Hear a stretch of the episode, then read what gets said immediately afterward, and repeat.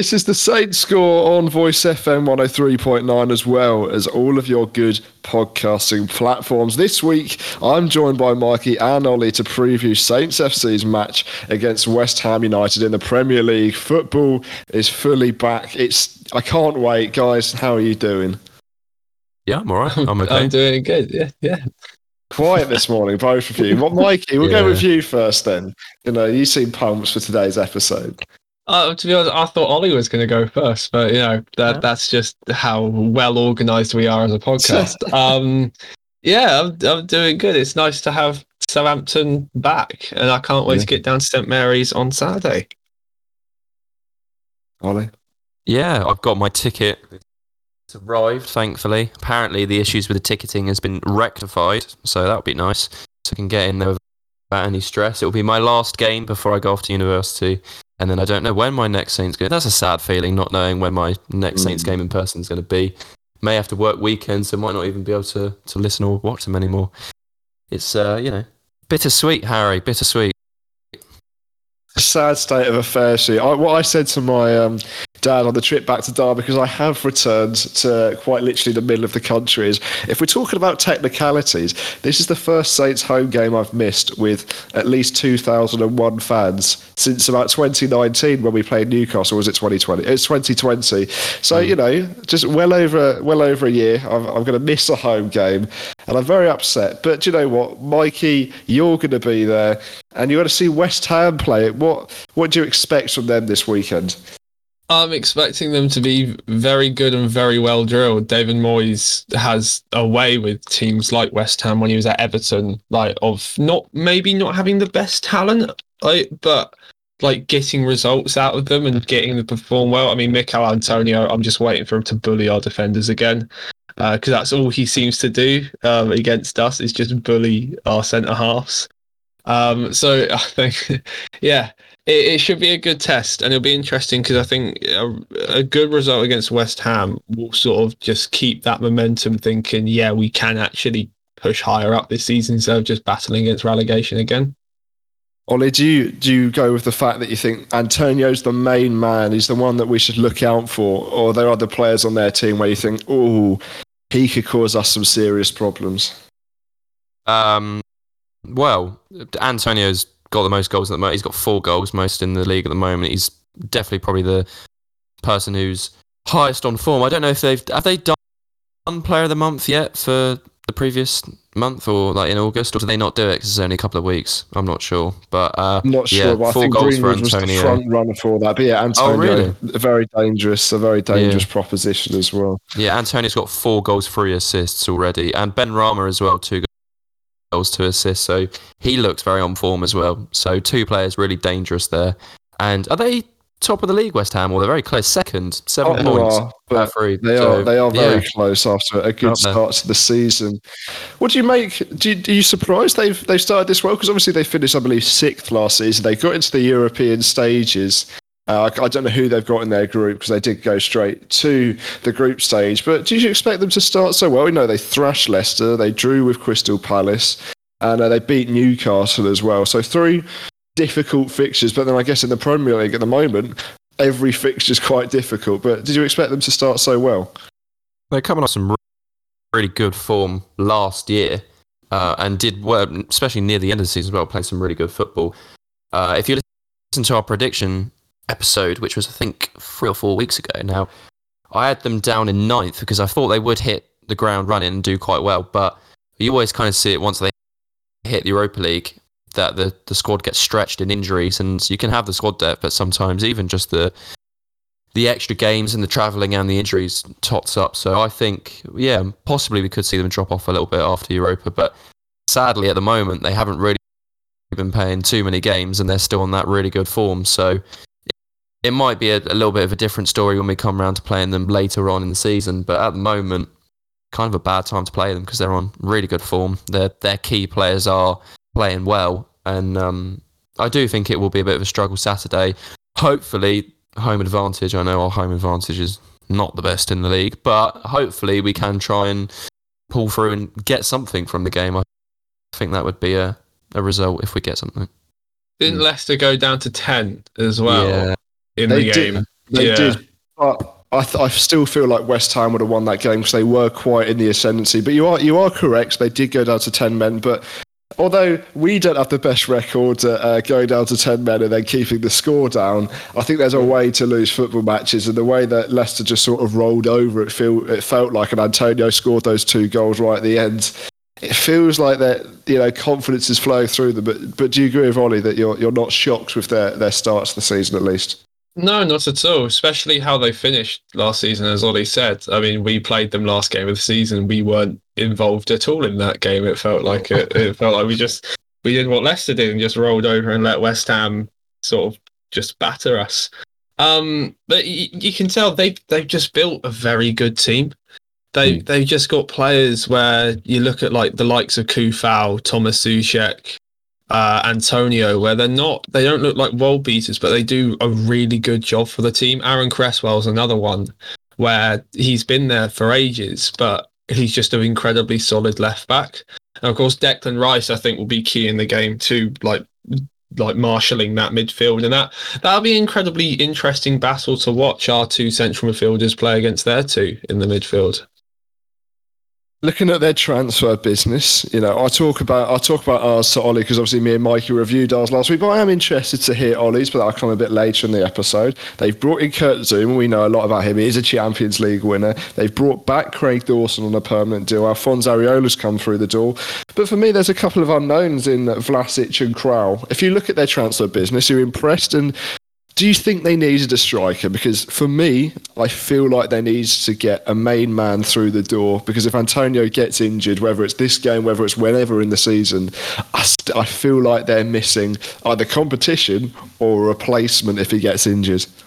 Yeah. I- I mean, Yeah, I thought yeah. the Abraham deal would have been perfect. I mean, Mm. but sorry, was it me or Mikey? I can't remember who you asked. I, I didn't say anyone. I just said I opened the floor. So Ollie, you go for Oh, it. I- I'm going to go, for it. Yeah, I was just.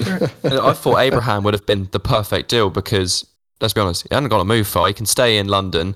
West Ham could probably afford his wages. I don't know what he was asking for, but they're known for you know putting players on questionable deals. So I think Abraham would have been a smart buy. He- He's English. He's still fairly young. He can kind of do a little bit of everything. So I would have thought that would have been a deal they would have really chased. But um, Chelsea let him go out to Rome.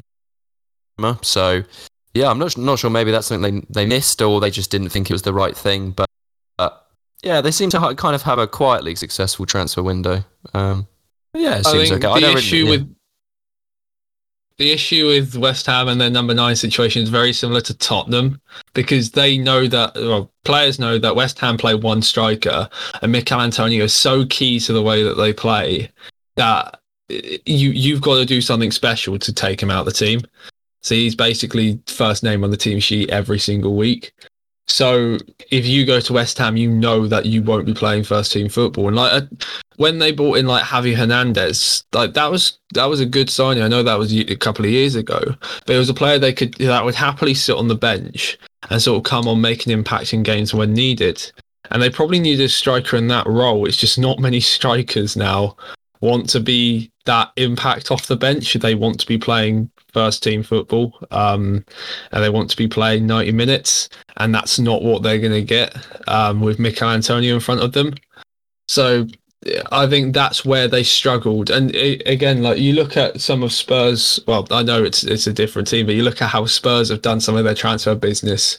Some of the number nines they've brought in, like Vincent Janssen, like and Marcus Llorente They haven't been players that if Harry Kane got injured, they wouldn't be able to do the same job.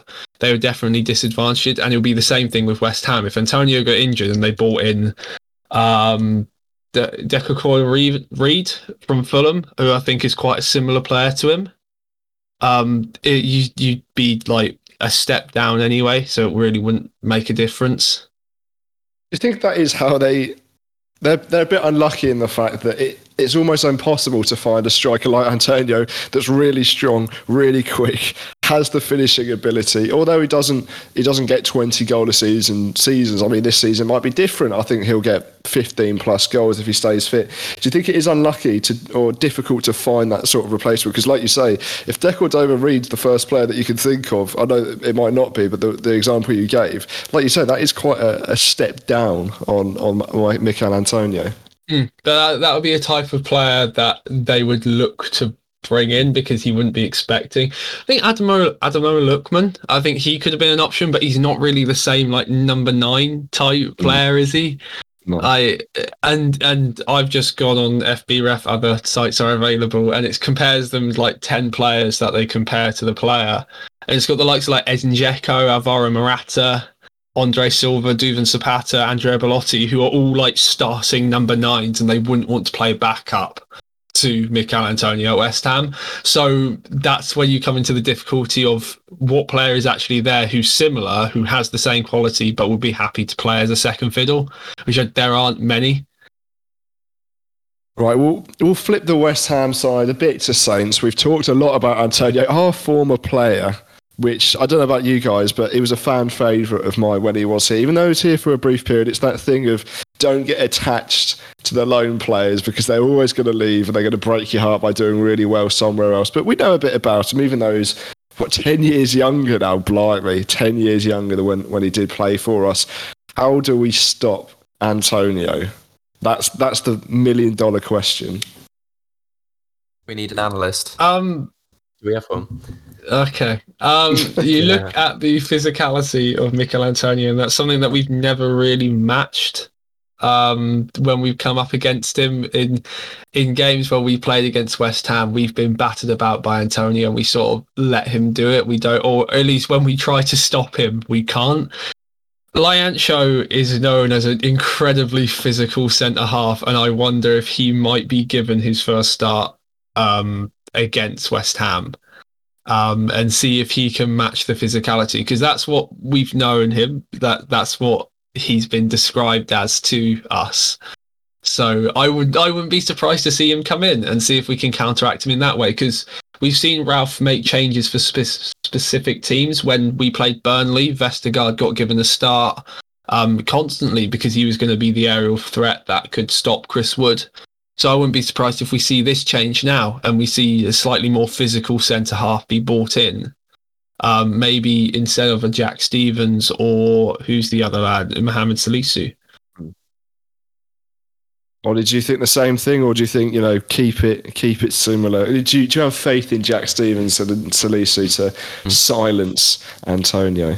Well, from what I've seen from Salisu, he does seem quite a physical player. Um, so it depends how much Ralph wants to tinker. I mean, the defense hasn't been amazing this year, but I think Salisu is quite a physical player, and it might be good for him to see if he can challenge himself and try and match Antonio, which I can understand being quite a difficult challenge. But yeah, I mean, Ralph can see in training who he sees as the most the most physical. Does he, you know, change it change it up a little bit and see if he can go for someone different, like Lyanco. Are we going with that? Yeah. Mm, yeah, I would um, say that. But yeah, I'm still stuck on the pronunciations, but we'll get there. we'll get there. Um, or yeah, or stick with Salisu because Salisu and Stephens have been playing so far together in this season. Um, and yeah, I think Salisu is quite a, a, a physical player. So to be, to be, if it's me, I'd probably keep the same just to try and keep things less complicated. But I, I, could see the reason as well if he, mm. yeah, if he switches it out as well. So uh, what do you reckon? Harry? No one ever asks you, do they? No, they don't. no, I, am of a similar thought in the fact that I, I, do like building the partnership, but I also there's just something about me that re- I've got no stats to back it up. I, I should mm. have researched it properly, but I just really like Lyanco. Just from his social media activity, it just seems like he loves the South Coast, and it just makes me smile every time I see him. Just tweet every day, loving life. I think he took part in the like there was like the Adam Armstrong thing when the ball went across the screen and he paused it perfectly, and it was just it just it's just, a player that makes me smile, even though I've never seen him play before. I think just just going back on the last point, I think the issue is Antonio is not a silly striker. He's a very intelligent player. um, so that he will target Jack Stephens. He will be told to target Jack Stephens. As much as Salisu is a physical presence, he won't go anywhere near him if he could. Um, so I think that they will target Jack Stephens on the tax and things like that. So if we have two physical presence back there, then that sort of null and voids the physical attribute that Antonio has. However, if you have one and then Stephens, you can keep Salisu on him, but that doesn't line the back line up very well, might create spaces for other players.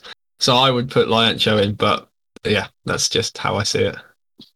My only problem is if he chucks Lyancho in, I think Lyanco or Lyancho will be targeted due to the fact that he's only been at the club a couple of weeks. He's not really trained with every first team player. Don't worry, we don't have millions of internationals out. We've got a couple on on the international break, and we sort of will chuck him in after two weeks training. And from what we said from last season, we like players training for a couple of months to learn the system. But I guess that's also thrown out the door with the fact that Livramento started every game uh, instead of Walker Peters, even though Walker Peters was transferred to the left side. Adam Armstrong is playing he sort of has to. So I think that's sort of a null and void argument for that one. But I think if you change three of the back four from last season and make it four out of four if you put Salisu, if you if you count Salisu as not a mainstay from last season, we just have a completely new back four, which maybe isn't a bad thing because it's sort of starting from scratch.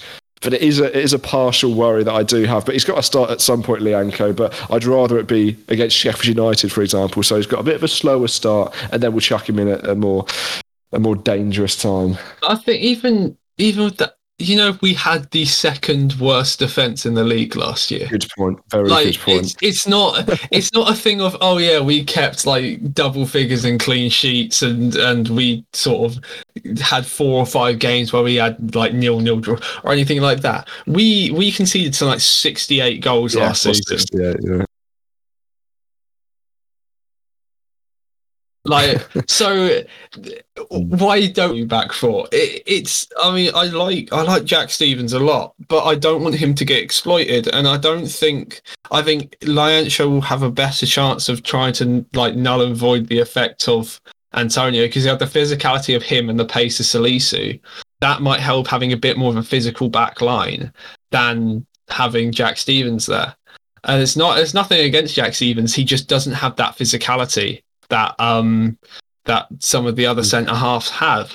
So I wouldn't I wouldn't say that it's it will be the worst thing in the world. And we've seen Ralph change it in the past for specific teams. So I wouldn't be surprised to see him change it for this. However, like sticking with the same back four won't be the worst thing in the world because they've had some good performances this season. Yeah, do have we kept a clean no, sheet we yet this year? three, one, and two. So Yeah, Yeah, not not necessarily the strongest, but you know that's enough West Ham. Let's not get scared and bogged down about their danger. After the break, we will talk about our predicted starting eleven, and I'll reveal the three players for the quiz after this short interval. That's right. It is Voice FM 103.9. And this is the Saints score. We're going to be giving our thoughts looking ahead to West Ham. But Harry, previously, before the break, you told us you've got a quiz for us. Now, can you tell us what is that quiz question? Well, for the new listeners, if you don't know what this part of the show is, it's three players that have played with one current Saints player in their old clubs. But it's one current Saints player is the answer to this question. He has played with three, all three of these players. It's Marc Bartra, Victor Moses, and Ibrahim Afellay. You know, I think it's a bit harder this week. I, I've not gone for the simple players, but I've made sure you know you've heard of all three of them. So if you do want to get your answers in, remember you can do at Voice FM Radio or at Saints underscore score. I just want to say thank you to the people that have followed us on Twitter recently. We've seen a bit of an increase since we've been doing this radio show, so thank you very much. Remember, if you're listening live and you've missed any of it, you can go to the Voice FM website for the listen back feature, or head to any of your favourite podcasting platforms, and it's there right now, right now, I say, for you to listen right from the start if you've missed anything whatsoever. Can I have those num- uh, names again, if that's all right? You can indeed. It's Marc Bartra, Victor Moses, and Ibrahim Afellay. Don't tell me if you've got any of the answers or you've got to get. Tell, uh, do you think you've got someone in your head where you're instantly thinking it might be this person? yes. See, I, Mikey, I feel like I've tried to make it make it more difficult, and you you just smashed it out of the park. I'm just I I'm just worried. I'm just Yeah. worried. Yeah, I think there's two names there that just scream who it is. I'm going to be Yeah. gutted if I'm uh, if I'm wrong. Sure. I think I two. Yeah, I think there's two that have certainly certainly made it obvious. But you know, we'll see. One thing that isn't obvious is who we're going to start. That we don't ever get the predicted eleven absolutely bang on for Saints, but this week it might be different. This is the part of the show where we predict who we think is going to start against West Ham United. And what other place to start but in goal? Is it going to be anyone else but Alex McCarthy? He has conceded uh, six goals in three games, but surely after three games you don't change your goalkeeper. I think also with still the non-announced rumours that Alex McCarthy is signing a three-year deal and Fraser Forster is not taking a pay cut. Um, I think that McCarthy will be the one who probably. I know Ralph said that they'll battle it out. Who's going to be number one this year? I think that McCarthy is just going to be our number one for the season, um, and that Forster will get cup games and not much else. And unless McCarthy has another shocker like he did last season. I can't see him stepping out. I think Ralph likes him. Um, and I think he'll keep his place for this one. Yeah, I think Ollie thinks the same as well, and we'll go to the fullbacks. It's not a bit of chop and change. Livramento has played all three games at right back in the league. That is, Yan Valery played there in the cup against Newport. But on the left back side, Perraud started too. Walker Peters made his first start of the season against Newcastle. Are you expecting much change in the wing backs, you know, side of things? Is Perraud's going to come back in? Is Walker Peters going to keep his place? And I imagine, or do you think Livramento is going to make his fourth start of the season as well? I can't see it changing from Newcastle, the entire back four. I know I said about Leancho and, and wanting him to be bought in, but I can't see him being bought in by Ralph because of how long he wants players. I think I think he wants players to be like hundred percent sure on what they're doing in the system. Otherwise, the system doesn't work. Um, so I wouldn't be surprised to see like the same entire back four. I think Tino Livramento has obviously been incredibly impressive this season. He's he's he's been incredibly impressive, and I, I love watching him play. So I, Yeah. I I wouldn't have thought he would be dropped. Walker Peters was very good um, at both Newcastle and um, Newport. That's the one. Uh, both Newcastle and Newport. He he played really well at left back, and I do feel sorry for Perraud not getting his chance. But again, it's sort of the feeling of Kyle Walker Peters knows what he's doing in the role that he's playing. Perraud maybe not quite, even though he has been training with us for the entire preseason. Um, but when Walker Peters is playing like he is, I think it's very difficult to drop him. Um, and yeah, Stevenson Salisu, I think, will be seen again as centre half partnership. I, I think they they played very well against Manchester United as a pair. I think Everton they struggled a little bit, but it was the first time that they were playing together. Um, yeah, United they played really well next to each other. Newcastle, I think the two goals are. I think the first one's a little bit harder to prevent, but the second one is just sloppy. Um, but that's what we expect for 90th minute defending, and we got away with getting a point Panic. there. So Nothing but panic. yeah, nothing but panic. Um, but you know they're still growing as a partnership, and I think, I, I mean, Jan Bednarek's an interesting one as well because he hasn't he hasn't got a look in this season. He played against Newport, but apart from that, he hasn't been back in the starting eleven. What do you think about that? It's a bit of a surprise because it's not like Poland went far in the Euros. You know, you look at some of the players, well, none of our players, bar uh, who did depart, none of them went too far in the Euros, unless I'm forgetting a name which I, I really shouldn't. But because Poland got knocked knocked out quite early, it's not like he needed extra rest, or I don't believe he needed extra rest. I think his partner gave birth, so that might be why he might have had an extra bit of holiday, but I'm not 100% sure. I can't say I know too much about that situation completely. So I'm a bit surprised, but I think it's similar to what you were saying last uh, in the last segment about when you concede 68 goals. If, if you're a defender, your place is well and truly up for grabs. And Jan Bednarek, not last season, but the season before, was fantastic. Or most of the fan base, bar Mikey, thought it was fantastic. But last season, it was a bit indifferent. And Salisu came into the team on the left hand side and he immediately not becomes a fan's favourite, but he put in a lot of strong performances. and I'm, I'm not, I might be incorrect in this, but I think in the last few games of the season, Jack Stephens did come in. It wasn't always at centre back, but he had a, he had a few good appearances, and I think Ralph's seen that. He, I think he's a good trainer. I don't I don't know the training situation, but I think Stephens looks like someone that would be a good trainer who'd be an example as well. And he goes, Do you know what? Here's your chance. And yes, we've conceded six, but I don't think we've been any worse defensively than we were last season. So it's a bit of an odd one, but I think Bednarek can be quite calm in the fact that he's certainly a long term player. And I think we're happy or sort of content with the fact that no one's been coming in for Bednarek. So it's not like he'll sit there and go, Do you know what? I'm going to go to Everton if I don't play. So I think we're both sort of it's it's a, it's it's good for the squads. You know, you look at Nathan Tella, and I know you know this is not to do with the defensive side, but he came out. I think it was a few days ago. I don't know who he was talking to, but I saw it somewhere and said you know, because of the added strength in the squad, the added competition, not every player likes it.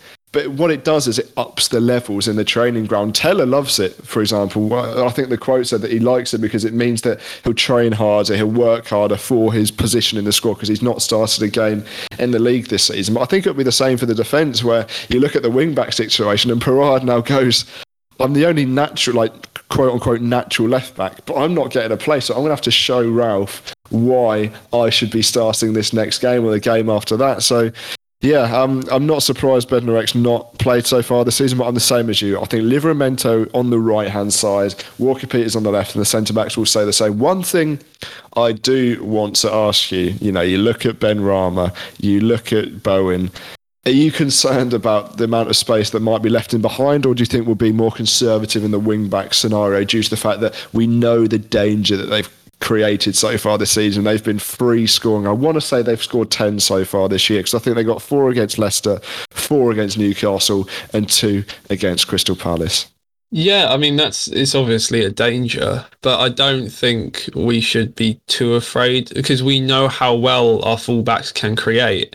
So if we get our fullbacks high and wide, all of a sudden they're having to track back, and if they don't track back, we've got two on one situations on their fullbacks. And as good as Coufal and Cresswell are, it's always very difficult situations to be able to like defend that when you've got uh, underlapping like maybe Elyounoussi or Djenepo, and then you've got your overlapping Walker Peters and Livramento. There's a lot of quality out wide there.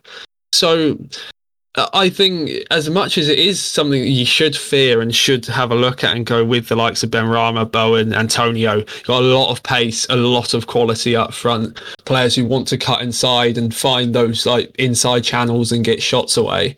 However, we've we've played against Man United and we've sort of it, it's we've played against good players and managed to cope very well, even with playing high attacking fullbacks.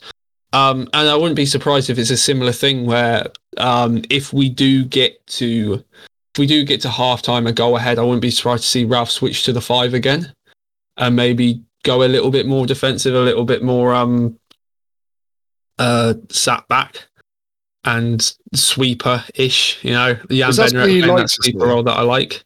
If because if we're only one goal up and we put a five back, is that good because we're trying to keep the lead, or is it a bit worrying because you're sort of expecting pressure to come? Again, like, I think I saw an interview with Louis van Gaal um, he was being interviewed by Dutch press when he did like when he's Dutch manager, and that was it was about a couple of days ago, I think. Mm. And, was, and the Dutch manager, the Dutch um, press was saying, "Why don't you play like a more attacking system?" He said, "Well, five at the back doesn't have to be defensive, all because you've got three. You you could see it as a three back." And playing two wide players as a four in midfield. Like you, all because it's three, all because you're playing five defenders doesn't mean that it has to be a defensive system. You watch Chelsea play. Chelsea do not play a defensive system, yet they play five at the back. Like it mm. doesn't have to be seen as a negative putting another centre half on because having that will allow our fullbacks to get higher, will allow Ward Prowse to have more freedom in going forward, will have Romeu more freedom going forward, um, it will it will give less defensive responsibility to like an Elyounoussi or or a, a Djenepo, and they can get further forward. It doesn't always have to be seen as a bad option by putting another centre half on. I think you're spot on with that because I just looked at the Premier League table when table when Chelsea won the league under Antonio Conte. They scored 85 goals last season. Manchester City won the league, scoring 83 goals. So I think you're spot on in the fact that it doesn't have to be defensive. It's just the it's not a mis. I don't think it's a misconception. I just think it's. I think you're slightly more conservative, but you, it's not like you don't have any attacking output. And I think that's the excitement that we have. If we have Livramento and either Perraud or Walker Peters on the other side. You know, these aren't fullbacks that don't like getting forward. They live for getting forward. So I'm, I'm excited to see it if we do move to that system. I do like that we've got I, flexibility as well. I also want to say the fact that we play a 4 4 2. Burnley play a 4 4 2. They play defensive football. We play attacking football. It doesn't yeah. matter tactically how you line up, what formation you use, it's how you use that formation. Hmm. So it it can it can be sort of like oh if you're playing a four at back you can play the most defensive system ever by putting two blocks of four and a block of two or you can play a three back but then have like seven attackers and just have the three defenders. So it doesn't have to be a defensive system. It just depends how you use it. On right, two central midfielders. I think this is going to be the quickest part of the team. Yeah. Is it going to be anyone but Ward-Prowse and Romeu? No, I don't think so. I think it's it's probably the most solidified bit of our team is Ward-Prowse and Romeu. I can't see um, them being changed. I think Diallo's still got a little bit of development to go. And again, if we do switch to that 5-3-2 that we played against Man United at some point, I'd like to see Diallo come on the pitch because I think he suits playing that three in midfield a bit better than I think it was Djenepo who slotted in there against Man United. Um, and I think he would he would suit that a little bit more. Um, but I'm quite excited about Ryan Finnegan. He seems to be number four on the list now. Um, he's playing for the B team. I think he's 17 or 18. Um, he looks quite exciting coming through. Romeu likes the look of him as well, doesn't he? Oh, yeah, I, he I does. Saw the also said that Ward-Prowse didn't even consider leaving, and no. Ward-Prowse said that Romeu is his favourite person at the club. I am pretty sure I saw that somewhere as well. So there's a lot of love in that midfield. Yeah, there is. I do, I do really like it. Right. Uh, Ryan Finnegan was born in 2003. Oh, ah, I don't like that. Let's let's move on quickly because I was born in uh. 2001 and you were born in like 1995 or something like that. So We'll have to we'll have to move on to the wingers. Djenepo and Elyounoussi started the last game. Do you think anything's going to change there? You know, Walcott's injured, so he was out of the running. So Stuart Armstrong, they're not available. Walcott's a doubt at least. Are the wingers going to change whatsoever? Uh, I wouldn't be surprised to see Redmond come in. Um, he hasn't started this season, has he? Which has been yeah. surprising. Uh, apart from Newport, yeah. Um, I think that we can out of any sort of yeah. He hasn't. He hasn't started in the Premier League this season. Yeah. Um, and Djenepo again having a good performance, but nothing, nothing to show for it, and probably should have two goals to show for it uh, from Newcastle. I wouldn't be surprised, especially the impact Nathan Redmond made off the bench, creating the two opportunities for the goal and the penalty. I, mean, I can see Elyounoussi keeping his place, but I think Djenepo might be a little bit shaky. Well, is Djenepo staying or is Djenepo going out of the starting 11? A clash song. Um, oh, I don't know. uh, uh, I'm trying to think who's his, who's, he's a left left side, isn't he, Djenepo? He's on the left side, yeah. Yeah. yeah. So who's his who's most likely to challenge him on that left hand side? Uh, Redmond's the most Redmond. likely on the left. Oh. Tella on the right, but then Tella prefers to play as a number nine anyway. Well, it seems like, but I think he's happy anyway. But yeah, mm. it's a bit of a, it's a bit of a difficult one. I, I think Djenepo probably keeps it just because I think Djenepo offers a little bit more than Redmond. I know it sounds weird because but both of them really don't have much end product, do they? So that's the problem. But I think Djenepo causes more problems, whether he means to do it or not. I think Djenepo causes more issues, whereas Redmond always seems to, if he's not on form, he just seems to play the safe option, which is really not what you want from a winger. You want them to cause problems and, you know, keep defenders on edge. And it's really frustrating as well, especially when you see how well Redmond travels with the ball. You think he'd do it a lot more often, but sometimes he doesn't. And he's quite frustrating to watch. So probably Djenepo if I was a betting man.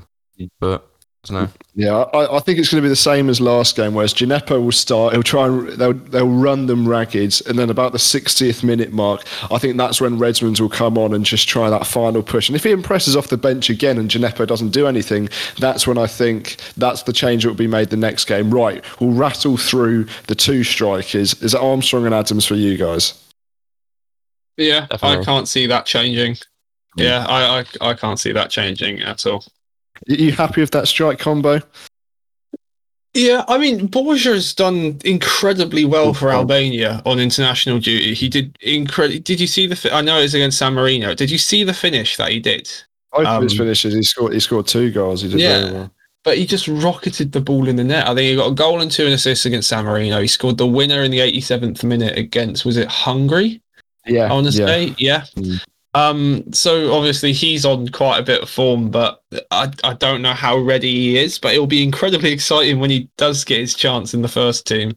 Um, but no, Adams and Armstrong have done very well so far this season. So happy keeping them too. So we're basically just saying unchanged, yeah. Yeah, ba- basically. But I, I like I said, I'm excited. For, extended I'm thing of just I'm going, yeah, no, I excited. be unchanged. I'm excited for Broja to be an option now because it feels like last game he, he came off the bench for the first few. Apart from Newport, he, he didn't play a part in. So I'm excited for that. Right after the break, we'll talk about our predictions. We'll see how positive we are because you know West Ham are a threat, and we've we've highlighted that, but.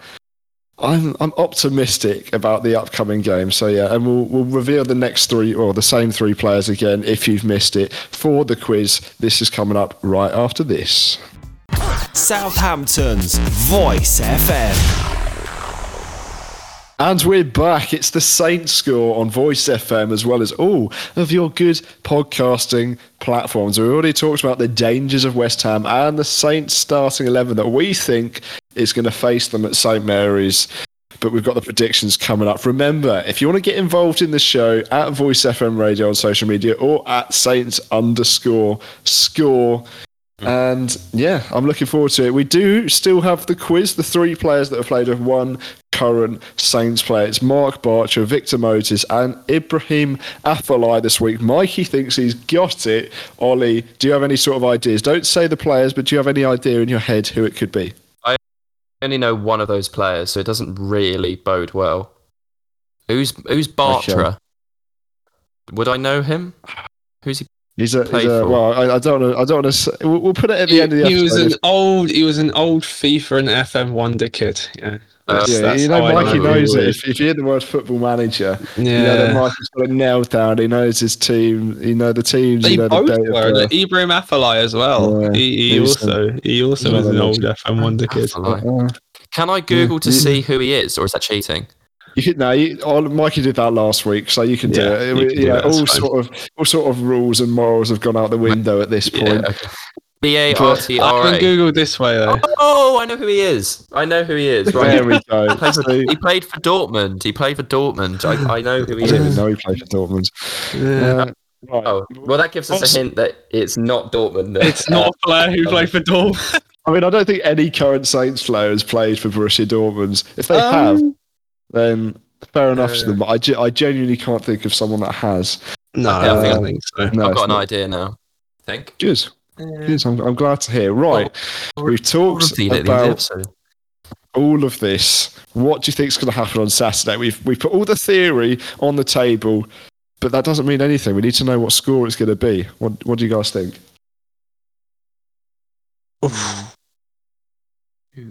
Think just the sounds of thinking comes out. Yeah. Uh, It's never it's never a good sign when there's no instant like yeah we'll win. yeah, we'll win. We'll win this. easy, yeah. No one Mind has you- gone yeah we'll win this. Mind you, Man United, I remember walking in the turnstile and saying to my dad, I just don't see us anyway getting a result out of this. I said, I've never felt so sure in the fact that we That's exactly what I won't get a result.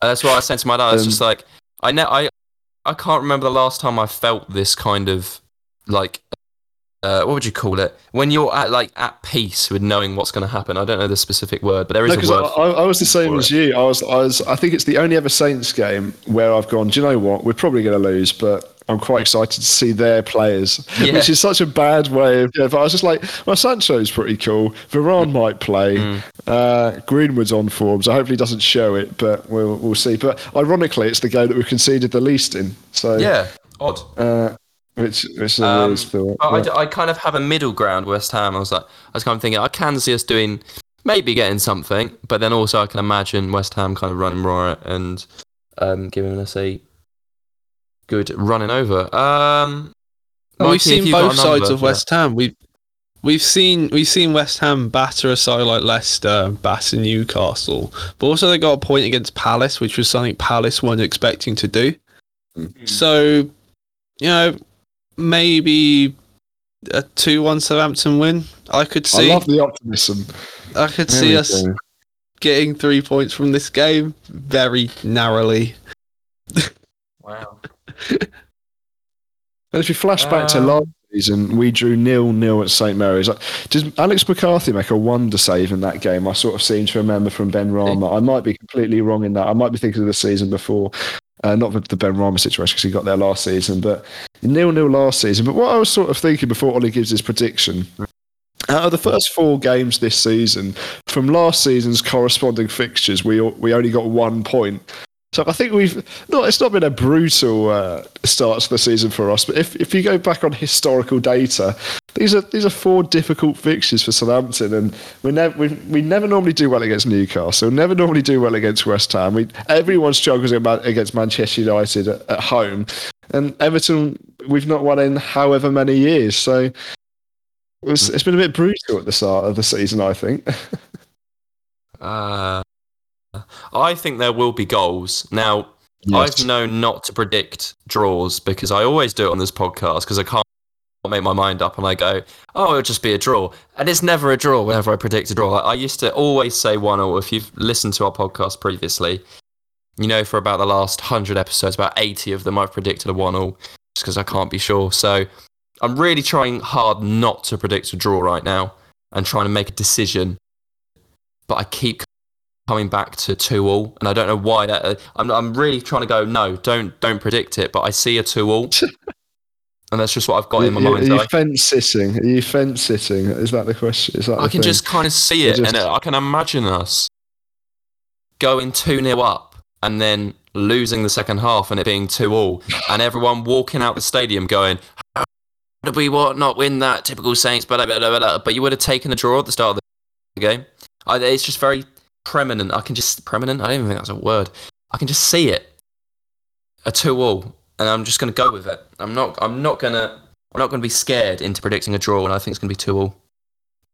You know what? Yeah. I'd always be happy with a point out of this game. But then I was also, I think I was having a conversation with someone. I'd probably say that for most games this season. And if we get a draw for the rest of the season, we'd only finish on 37 points and Okay. we'd be right down there. So we'll have to see. But anyway, I want you We- to flash your mind. But sorry, you go, Mikey. Uh, I was just going to say we haven't won against West Ham um, since. Do you remember the three-two I at home? I Where Charlie Austin scored the penalty and Marko Arnautovic uh, elbowed Jack Stephens in the face. You ruined my anecdote. I, was am about- so I was- sorry. Before you started that, before you started that, I was about to say, I want you to flash your mind back to 2017.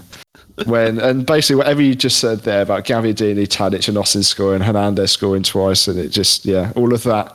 I think it's going to be three two. I think this game's going to be full of goals. Ooh. Both teams aren't afraid to attack. We both, uh, whilst Ollie was, you know, doing something else, whilst he was on the phone, me and Mikey were talking about the fullbacks just from both teams just love getting forwards, and I think that can create goals left, right, and centre. So yeah, I'm going to go for a, a narrow three-two victory. Saints are going to finish on five points after these games, and would you be happy with a point out of this game? yeah, Yeah, yeah. I think a point will be a, a good result from this game, especially with the record that we have had against West Ham. We always do seem to struggle. Um, I think, yeah, we we just. I, I, I don't know. It always gets to this point in the in the show where we get to predicting the result, and because of the games we've had so far and our previous records against them, it's always just a bit of a uh yeah maybe this might happen. It's not really like a hopeful kind of thing. No. It's usually just a. I mean, we might do it. We might be able to get a result here, and I think, in all fairness, we've got a good chance in doing so. It's just it hasn't been that great in recent time. West Ham have had a really good season last year. They kicked off this season really well, and it might be something we we sort of looked at and we thought maybe it will take us a little bit of time to get our first win on the board. And I think this will just be another fixture where it's going to take us a little bit more time to get a win on the board. Well, you're talking about uh, us always getting to this point where we go, yeah, maybe a point. The next episode will be previewing the Manchester City game. So Yeah. I think we'll get to the point. I think we'll just all yeah. go, yeah, we take we take a point right now. Snap your hand off. Thank you very much. And Uh, it doesn't get any easier because then we've got Wolves, Chelsea, and Leeds uh, uh, uh, after that too. Wolves at home, Chelsea away, Leeds at home. And then we get to Burnley. Burnley, So- Watford, Aston Villa, Norwich. I think that's the four game.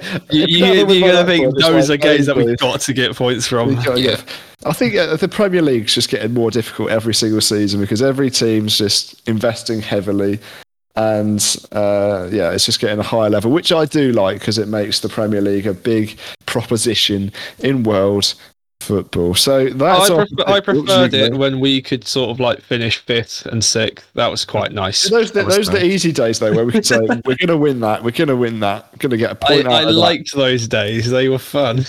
I mean, there was the day Yeah. I, was, I was watching the Premier League years from the season we came up. I completely forgot in the first season we beat both Liverpool and Chelsea. Imagine coming up to the Premier League uh, and at St Mary's you beat both Liverpool and Chelsea in the first. And we beat Man City as well. Because we in the first season. I, We I, beat Man City. It was that that was three one because Gareth Barry scored the own goal. I didn't know if that was the same season. I think yeah, that was the first season because Jason Oh, Punch and Steven Davis who got on the score sheet as well. I'm pretty sure. Yeah. Yeah, If we win all those games this season, that'd be absolutely brilliant. But uh, But yeah, at home we'll win. Yeah, right. Something that we haven't talked about for quite a few weeks is fantasy football. There's a reason for that, and that's because Ollie hasn't been on. That's his point. That's a very good point. No, actually, I never bring up fantasy football. That's not true. I never bring it up because I'm not actually having a great season this one. It's just because I'm like in our group.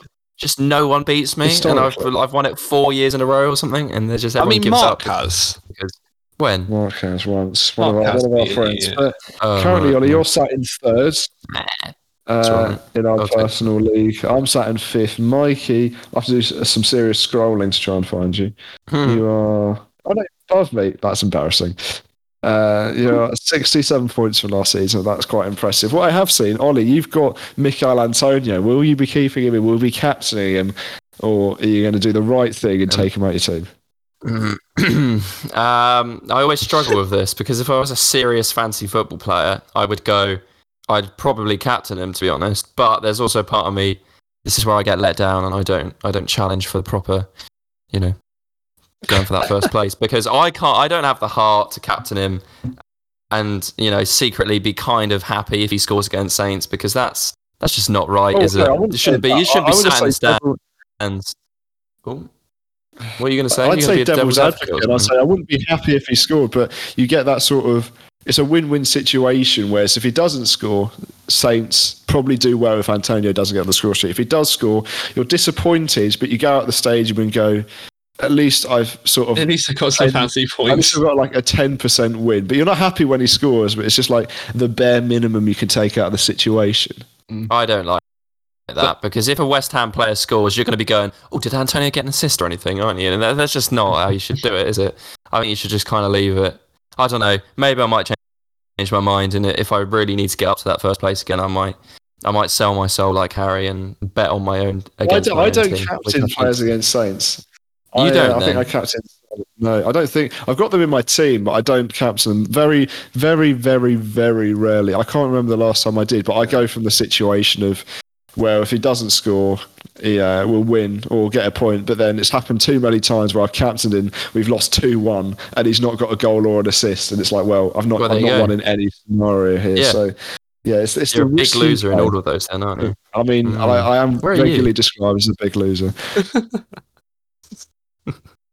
No, I've You've got, got Emi Buendia in my team, which is Yeah. obviously a, a uh, not a great one, considering a load of Argentinian and Brazilian players have been banned from playing this weekend, isn't it? Yeah, the 10th to the yeah. 14th. Eight Brazilian players did, apart from Richarlison, because Everton have got a good relationship with the Brazilian FA.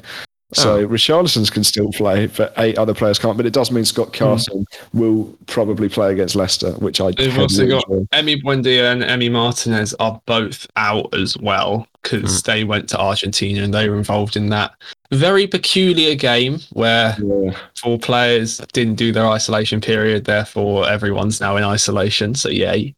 Um, but what I love about it is I've still got Michael Obafemi on my bench, and if you if you click on Obafemi, it has the red triangle on it uh, saying that he's unavailable. It says transfer to Swansea City, unknown return date. That's always. At least fancy football think he's coming back. Or he just they Yeah. might mean well when he goes to Swansea, he might get promoted. And then, Yeah, yeah, true. Yeah, I don't know how they start the season. Uh, uh, No. yeah, I don't know I how Swansea played. particularly well, but I don't want to be quoted on that because I mean, you Uh, literally just have. I Yeah. mean that, that's a very good. Well, Uh, we'll find out in about 30 Right. seconds when I can type championship in. who's going to get Um, there first? Who's going to get there first? Who's Swansea, uh, 19th with Yeah. one win. Yeah. Yeah, like I said, I don't think they, they've done particularly well. And they beat Bristol City, which isn't a bad result. Bristol City, are a good side. So I mean, It's yeah, they're bad. 11. They've got Nigel Pearson, so they've they've got they should do well this season. Should Bristol? I don't know how we got to the point where we've Michael Obafemi. Bristol City. That's the yeah, one. this is it is a I Saints podcast, guys. Thirty seconds, Ollie. Transfer business out of ten. How would you how would you rate Saints' transfer business? Because me and me and Mikey talked about it last episode, but I Oh. wanted to hear someone else's opinion as well. Thirty seconds, go. Like a uh, like a six, maybe a seven, because Mm, yeah, the ones that I'm most excited about are Livramento, who's great, but I don't think we're going to see him for very long because I think he's probably going to go straight back to either Chelsea or be bought by someone else. So again, I, I, I almost look at it like a loan signing. Broja is a very good signing, but again, it's a loan, so I don't want to get too attached to him. Adam Armstrong looks very promising, and I think that was probably one of our best bits, bit, bits of business. God, that's hard to say.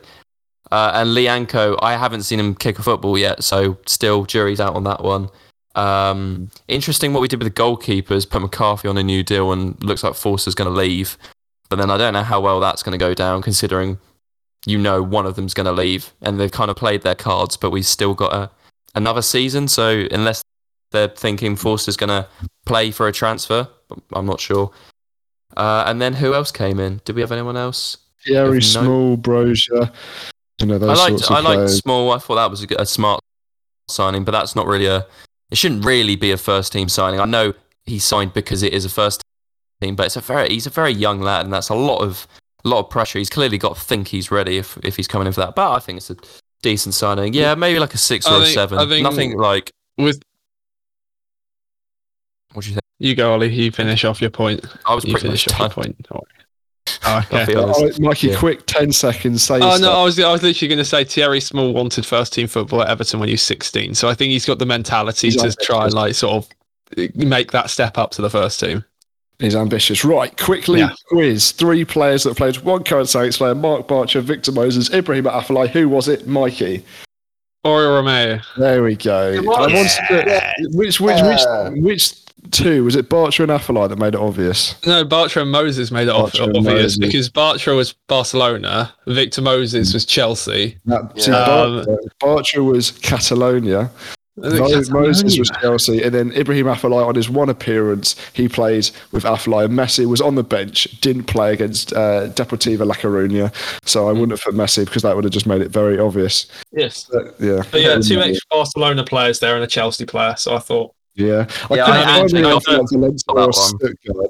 So I there, Never there get it, and probably I actually wasn't got it any um there probably wasn't any players that played for Stoke that are currently playing for us either. So I think I think we were oh, oh, you got Ollie well in, Ollie.